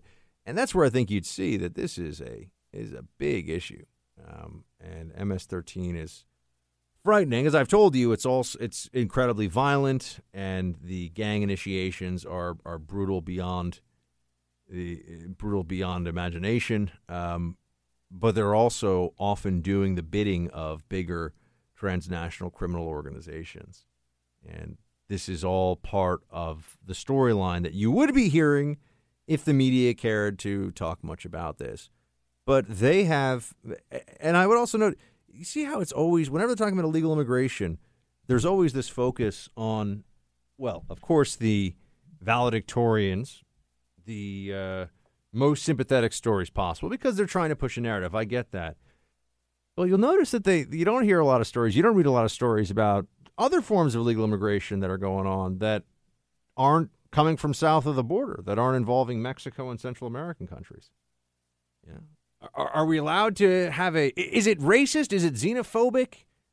Does it make you a bad person if you think that people who come here from China, specifically to have a baby on U.S. soil, so that the baby has citizenship, but then go back to China right away? So the person is raised in China, but then has U.S. citizenship, and this means that later on they can come here for uh, for school or for whatever they want to do.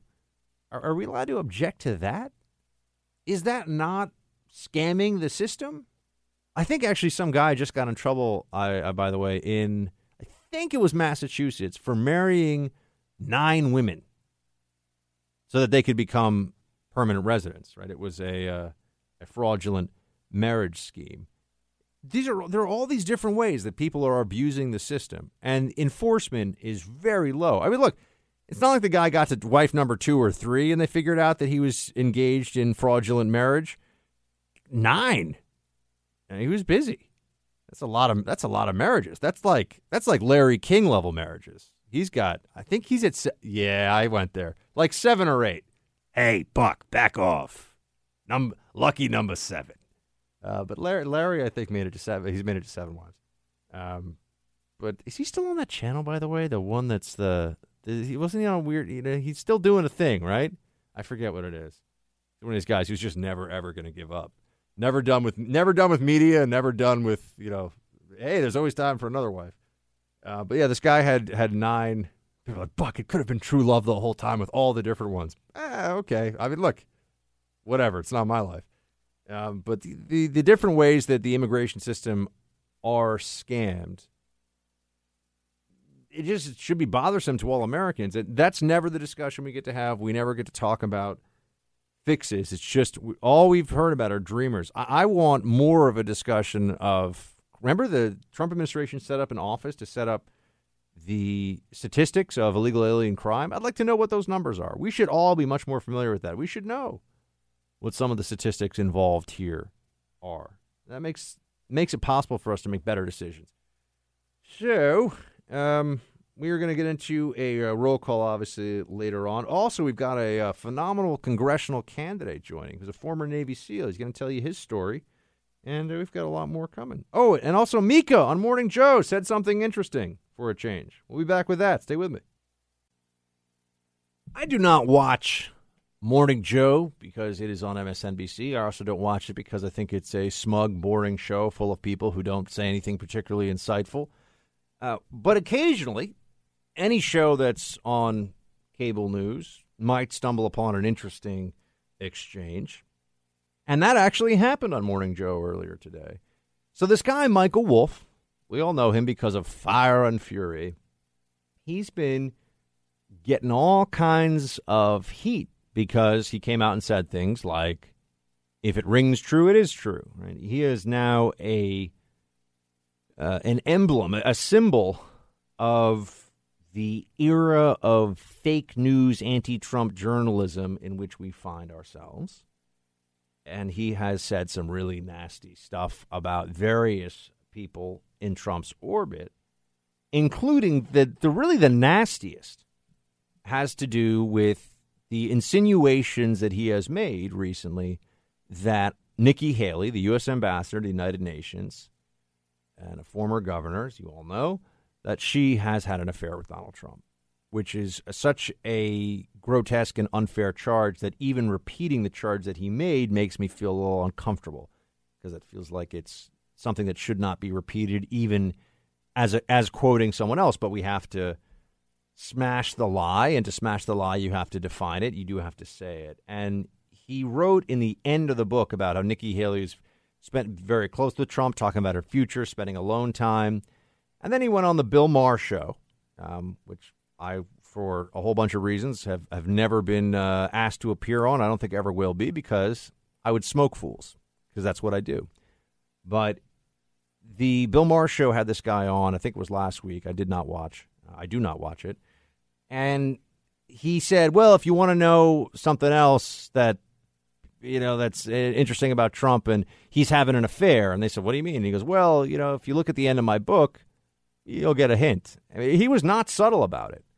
And so he's basically he's basically said that Nikki Haley is having an affair with the president of the United States, which is just a I mean, this guy's a clown. I want my twelve dollars back for the Kindle download of this guy's book, Fire and Fury. But uh, Mika, oh, look at this. Mika had had enough finally. Here, here is how this exchange went. Let's put this next question. Uh, the entire credibility of your book, which was written really quickly. Excuse you, me. Your book. Yes. Uh, let's let's let's put it on this next question. Hmm. Do you regret inferring anything about Nikki Haley? I, I, I didn't infer anything about Nikki Haley. What I inferred was that the president is. Um, um, is that m- many of the people around the president believe he is still involved with various women. No, but you said she spent a lot of time in private time with. I, I got it. That's, that that's, that's I, I totally, totally. Uh, I mean, that's exactly what people report. And now, and specifically, that was about her bid to become the Secretary of State. So everywhere in the White House, okay. they were suddenly in a in, a, in, in, in quite a panic that this was actually happening, Michael, which is why they pushed said Pompeo she out. has embraced it. Um, I, I'm going to go as far as to say that you might be having a fun time playing. So hold on. So you see what he's doing there, by the way? You know, depending on which audience this guy Wolff is talking to, he he just changes what he's saying or changes what he's inferring.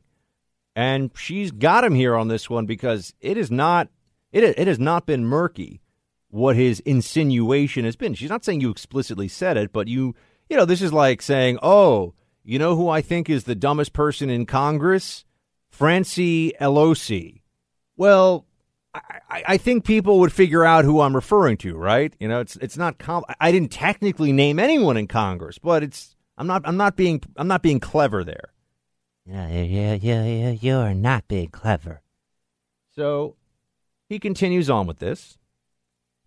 Let's put this next question. Uh, the entire credibility of your book, which was written really quickly. Excuse Do- me. Your book. Yes. Uh, let's let's let's put it on this next question. Do you regret inferring anything about Nikki Haley? I, I, I didn't infer anything about Nikki Haley. What I inferred was that the president is um, um, is that m- many of the people around the president believe he is still involved with various women. No, but you said she spent a lot Hold of time in private time with. I- that- and that's, that was true. that's- I, totally, totally. uh, I mean, that's exactly what people report. And now, and specifically, that was about her bid to become the Secretary of State. So everywhere in the White House, they were suddenly in a.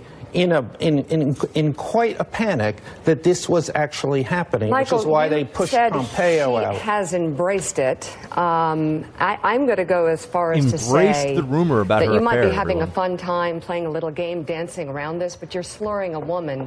It's disgraceful. It's and and um, Mika again. She has been accused of nothing. She has decided to deny what she has not been accused of. Right. Certainly, I didn't accuse her of this. But wait, are you, are you I- I- suggesting you that are you suggesting the language is not uh, ambiguous in any way in the, the things that you've said and the way you've Come on. stated Are, it? are you kidding? You're on the set of Morning Joe. We don't BS here. Well, no, not on the set of Morning Joe. Read me the language. No, Are you kidding me? Excuse I'm not me, reading sir. you We could anything. play the Bill Maher If you don't get it, if you don't get Yeah, what we're the- talking the- about, I- I, I- am sorry. this is- this is this is- awkward. You're here on the set with us, but we're done. Michael Wolff, thank you. We're going to go to break now. Look, I, I give her some credit for finally dropping the hammer there. Although I love this. Excuse, excuse me, sir. This is the set of Morning Joe. Like, like, like this is you know sixty minutes in the '80s or something. Like, you know, just, just, just calm yourself there a little bit. All right. I've seen a lot of stuff on Morning Joe. And it's, it's not impressive. Uh, but uh, there, this guy, this is why this matters. I mean, forget about the Amiga thing because at this point he's become he's become pretty toxic. But you'll notice that when it was useful, the media was all playing along. They're all going on with this. And I told you, I, I want my $12 back from Kindle or whatever it was for downloading this guy's nonsense book. But when it was damaging to Trump, you know, this is a common theme. When it was useful for them, they're, oh, we got to look at this guy and we got to book him for all these interviews and everything else. You know, you, you look at the way they treat him and then you compare that to, say, I don't know, Compare that to like the way the media re- responded to Ann Coulter's book Adios America, which Trump read and then took some messaging from to become the next president of the United States. You know, oh no, I can't. Have, you know, they, they they've got all these problems about Ann. She talks about it on air all the time. But this guy Michael Wolff, he comes along with this book. He's just saying nonsense stuff. You read the book, you go, "There's no way," and you can always tell too. The, this whole reconstructed conversations. I can't remember what I said to like my family or my girlfriend 12 hours ago. This notion that you're a journalist, you're like, and then he furrowed his brow and said something that's just perfect for my book right then. Like, no way. No way. I've sat in a, a fair amount of high level government meetings. I've been around people when important national security topics were being discussed. And it's very rare for someone to say something that you're like, wow, that's a real doozy. That's quite, that's quite a line, you know? Mr. President, I don't dance. You know, that's not, it works in clear and present danger, but that's not the way the old Potomac two step, Jack. You guys remember that scene in Clear and Present Danger? It's a good movie. Yeah, exactly. You know, you're going to keep this one in your back pocket. I do sound just like the president, so I'm just putting that out there. Getting a little heat lately for some of my impressions, but go back and watch that movie. I could be that actor, whatever his name is. So uh, anyway, but this whole Michael Wolff book, they used it. They trashed Trump. You know, to to borrow from the one and only for a second, Rush Limbaugh. The whole notion of the drive-by media. The reason it's such a great thing to say, it's stuck for so long, it's because it's so true right? Michael Wolff. It's like he's the guy in the back seat with two Tech Nines just spraying all over the place. And yeah, you know now they'll now they'll let him go to prison, but you know they they drove him there. You know they they let him do his thing. They let him smear a bunch of people, and they let him. It is It is just appalling. And finally, now he really gets called out for it, and it's on an issue, uh, a Me Too issue, which is also a, a a place where you'll see plenty of big media names, plenty of folks in the news. This is now a, a brand issue for them, right? They want to be the person that speaks out against any any Me Too stuff, and uh, you know, it's it, it's not an act of bravery to stand up now and call it out for for Me Too. I will. This is kind of funny. I just I just saw this before today on the five. By the way, it's a total change of pace. But they do texts from mom. Uh, Do you ever see this? They, they some of them do these texts from their mom. I always I have a some I have some. Uh, it's pretty funny. Yeah, I have some conservative friends here in New York, and I I keep all of my personal correspondence in in privacy and, and always will unless they were to give me permission explicitly and say you can use this stuff because I get great stuff. I'm like, man, I want to steal some of my friends' lines and throw them on Twitter, and I get great stuff sent to me all the time. The conservative underground in New York City is a very, uh, very well well read and, and witty group of folks because we have to be. You know, you got to be ready for whatever. Uh, but that's, I guess, uh, I'll have to think about a way to get that going another time. I would love to have some of my stealth conservative friends call in here. We'd have to give them. It would have to be like one of those shows where they they do the the guy who's in the witness protection or something, and they do the word. You know, they met, they make the voice all weird. I didn't do a good job of that impression at all, but and they blur out the face. We'd have to do that with the conservatives because I don't want them to get in trouble at their Wall Street jobs and whatever else they do here. But these are just segment ideas that I have. So uh, yeah. Anyway, so good for Mika. Back to Morning Joe. Good for Mika. She uh, finally did something worthwhile on Morning Joe. Uh, we're going to talk to a retired Navy SEAL, a Purple Heart recipient. Uh, we're going to talk to him in just a moment here about his run for Congress. A fascinating guy. Stay with me for that and uh, much more. All right, everybody. So the midterms are a ways away, but we've already got some very interesting stories shaping up. Some different races across the ton- uh, the country that are getting some attention. I want to introduce you to Dan Crenshaw. Dan is a retired lieutenant commander. Uh, he's running for Congress to replace retiring Republican Congressman Ted Poe. Crenshaw was medically retired after a 10 year career in the Navy SEALs. Uh, Dan revealed that he was hit by an IED blast in Afghanistan while on his third deployment. He lost his right eye and his left eye was badly damaged. He explains that after several miracle surgeries, he was able to regain sight in his left eye. And Dan Crenshaw, retired Lieutenant Commander Crenshaw, is now running for Congress. Dan, great to have you on. Oh, great to be here. Thank you for having me. All right, I mean, just just tell folks a little bit about your story. It's it's quite compelling, and it's good to see that people with backgrounds like yours are trying to get into the political arena. Yeah, I mean, you know, you hit all the high points. Um, did about five deployments overall. Uh, after I did get hurt, I, I I left the Navy kicking and screaming. Uh, I did two more deployments back to the Middle East, and then my last one in 2016 was uh, in Korea, um, mostly intelligence operations related. So, um, you know, one of the reasons I'm running is because I want people in Congress with a recent and relevant experience on some of the bigger issues our president is facing right now. That's Korea, uh, that's Iran, uh, it's counterterrorism, it's counterproliferation issues, and uh, you know, the competition doesn't know anything about these. They just got talking points. And when it comes to national security, it comes to border security, it comes to our defense. You, you can't rely on talking points. You can't rely on a think tank to tell you what to think. Uh, you need experience, and um, I, I think the people and, and our leadership in Washington needs folks who can hit the ground running. Um, it, it's important to me, and it's important for the safety of our country. Talk to me a bit about Korea, Dan, specifically uh, the North South issue, Kim Jong Un. What do you think about what the Trump administration has been doing thus far, and what would you either like to see changed or more of with regard to North Korea if you were to be in Congress? Well, it, it's there is no easy answer to to solving the North Korean crisis. Um, I, I think the president is trying a new track. I think there is method to the madness. Uh, you, you we need to create more leverage over the North Koreans, and that's through China.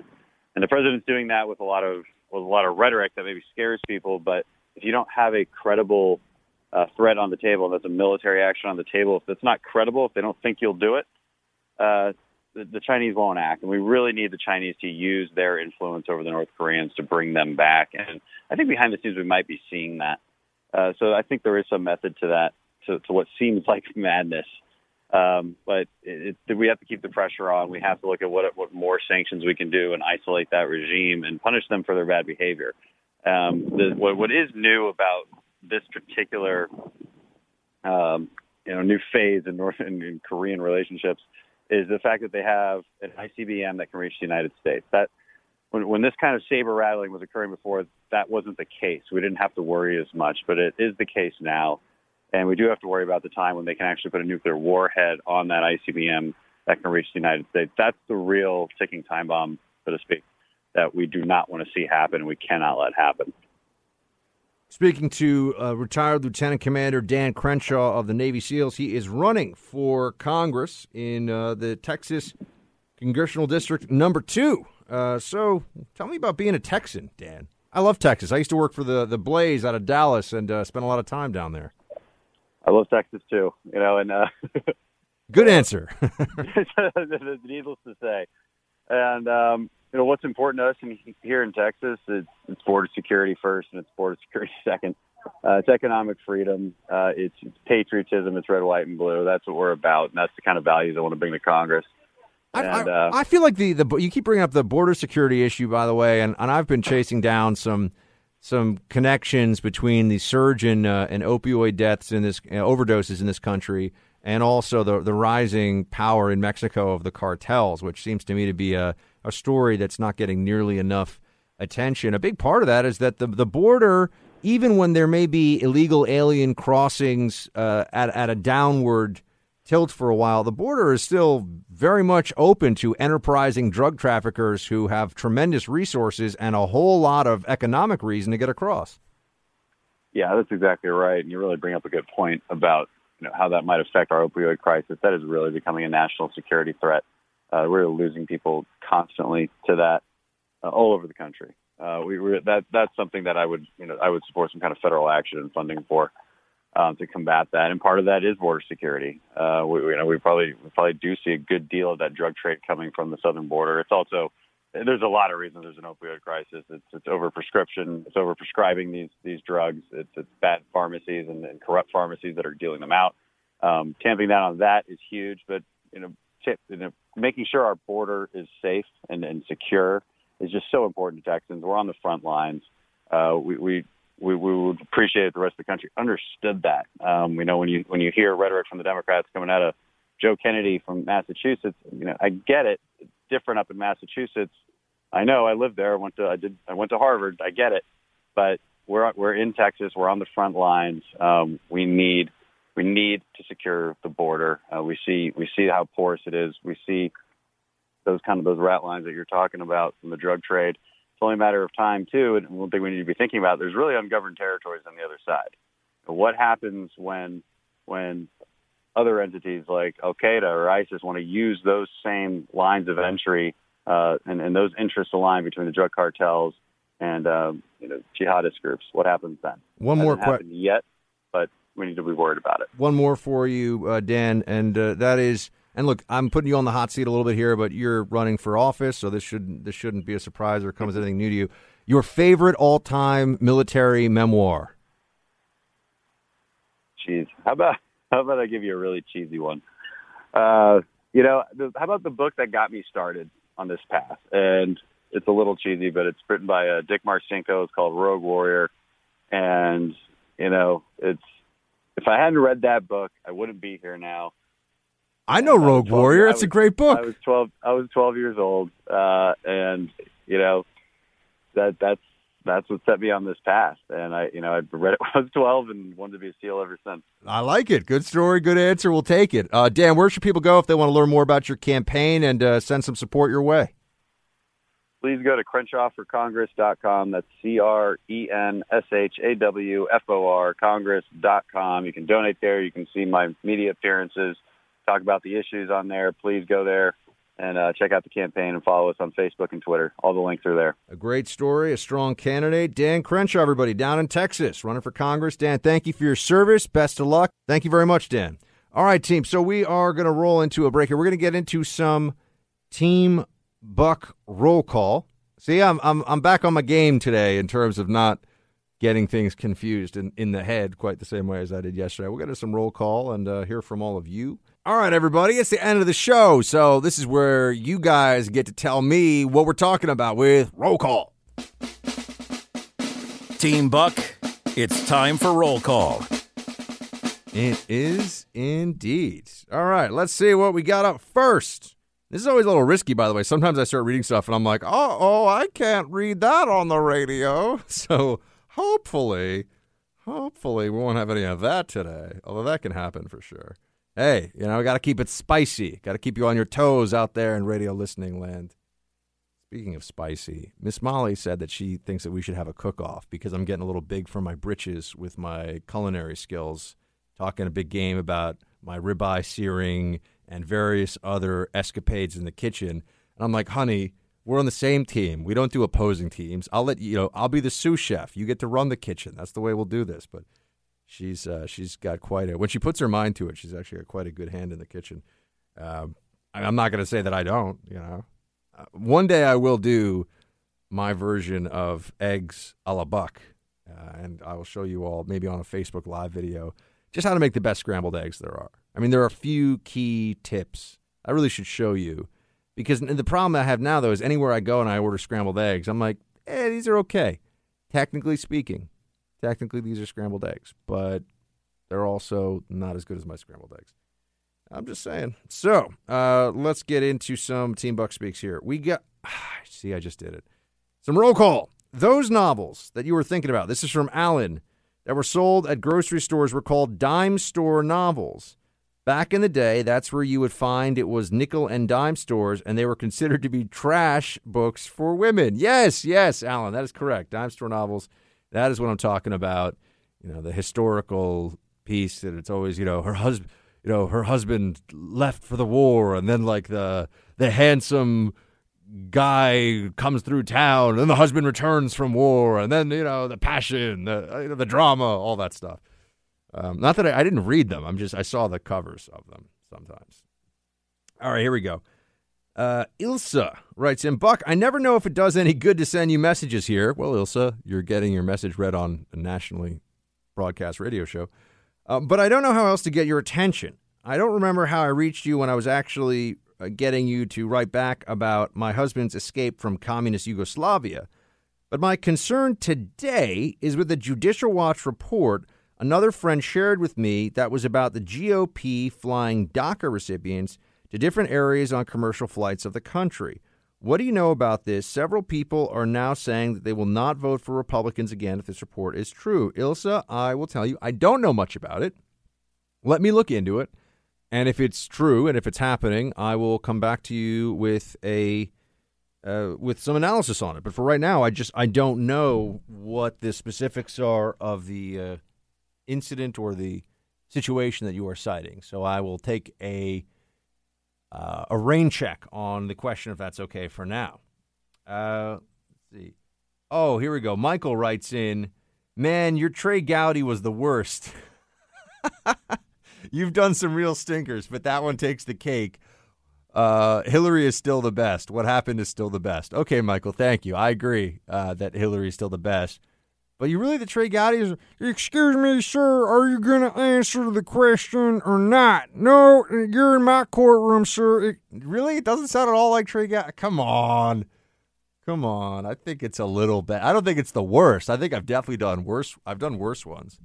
I had to stop doing Al Gore because my Al Gore needed to be better than it was, and it didn't sound enough like Al Gore. So I got to work on my Al Gore. Jessica writes in, "Hey Buck," and also though Al Gore's not really famous these days, or he's not talked about in the media, so maybe I don't have to work on my Al Gore. You're all like, yeah, that's a way better plan. Uh, Jessica with the next one. Hey, Buck, I've been listening to your Shields High podcast, but to be honest, I'm a person that learns better by reading literature myself.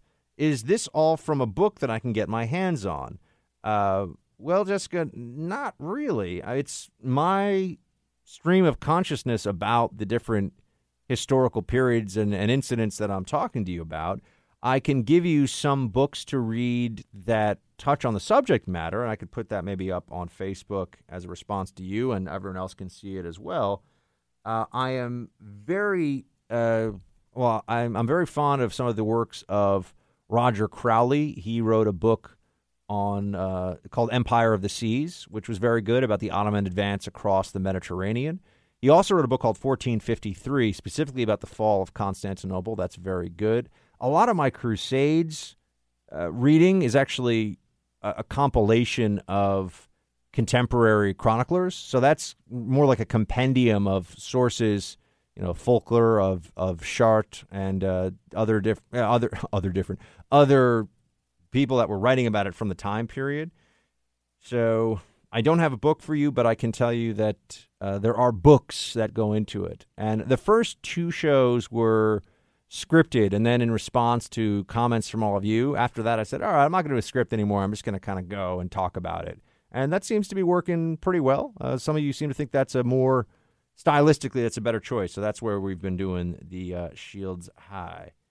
Uh, let's see what we get next. Um, William writes the milk cart, the milk in cartons, and all the cocoa packages I could get from MREs. I mixed those with the coffee packs. Three years in Iraq. I love your Shields High episodes, but I understand the research and hard work. Maybe you should quit the podcast and make some Nat Geo type TV episodes. Dream big, Buck. William.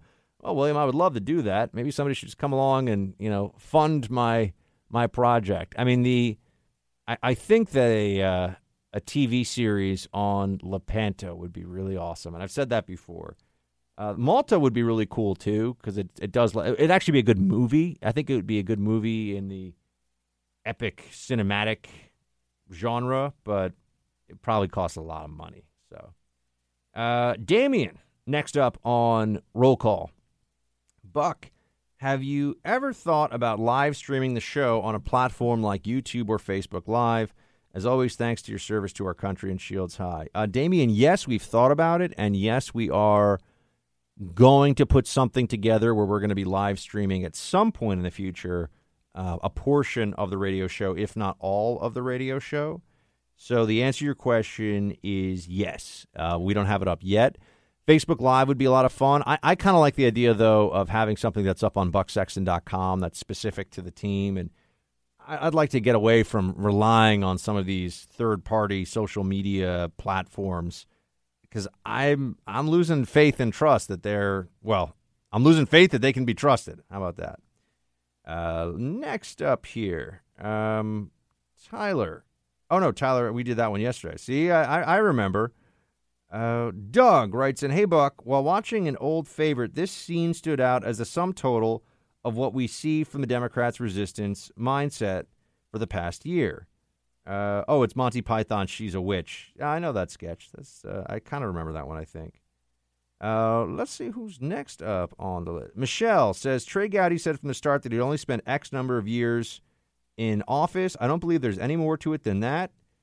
Uh, Shields High. Well, Michelle, you may very well be right. Uh, I don't, you know, I don't know. And while I, I do a, apparently not a particularly accurate impression of Trey Gowdy, it is with uh, it is a, a, an impression done with fondness. I, I think that he's or not fondness. I don't know him, but you know, r- respectfully, I'm laughing with Trey. I'm not laughing at Trey.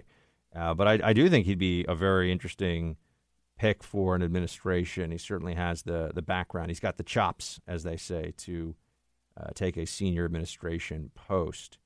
Uh, by the way, don't let me forget, uh, producer Mike, that we need to get some of the emails going from officialteambuck at gmail.com. I don't want to just be on the Facebook here. Speaking of letting these uh, platforms dominate everything that we're doing, which is increasingly the case all the time now. You got all this Facebook stuff, and I keep looking into the, I keep seeing these articles where they're saying, you know, they're it's like rewiring our brains, and yeah, it needs to. We need to think of social media like TV. You wouldn't watch TV in three minute increments all day long. And that's the way you should a little bit of social media and then put it down, right? A little bit of social media and then put it down. Not a constant, uh, it's like a slow rolling binge of just social media all the time. Ken, next one here.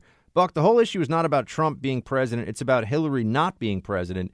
Any other Republican candidate would have seen in the same position, and the FISA warrant would have been against their campaign manager your thoughts. Oh, you, know, Ken, I don't think so because, I mean, look, I can't prove that you're wrong because we don't know. We can't prove a negative here. We can't go back and change history.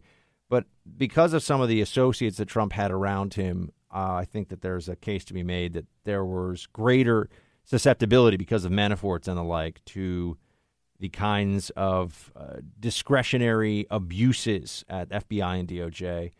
And I just realized uh, we're closing up the shop here at the Freedom Hut for today. Freestyle Friday is tomorrow. Shields high.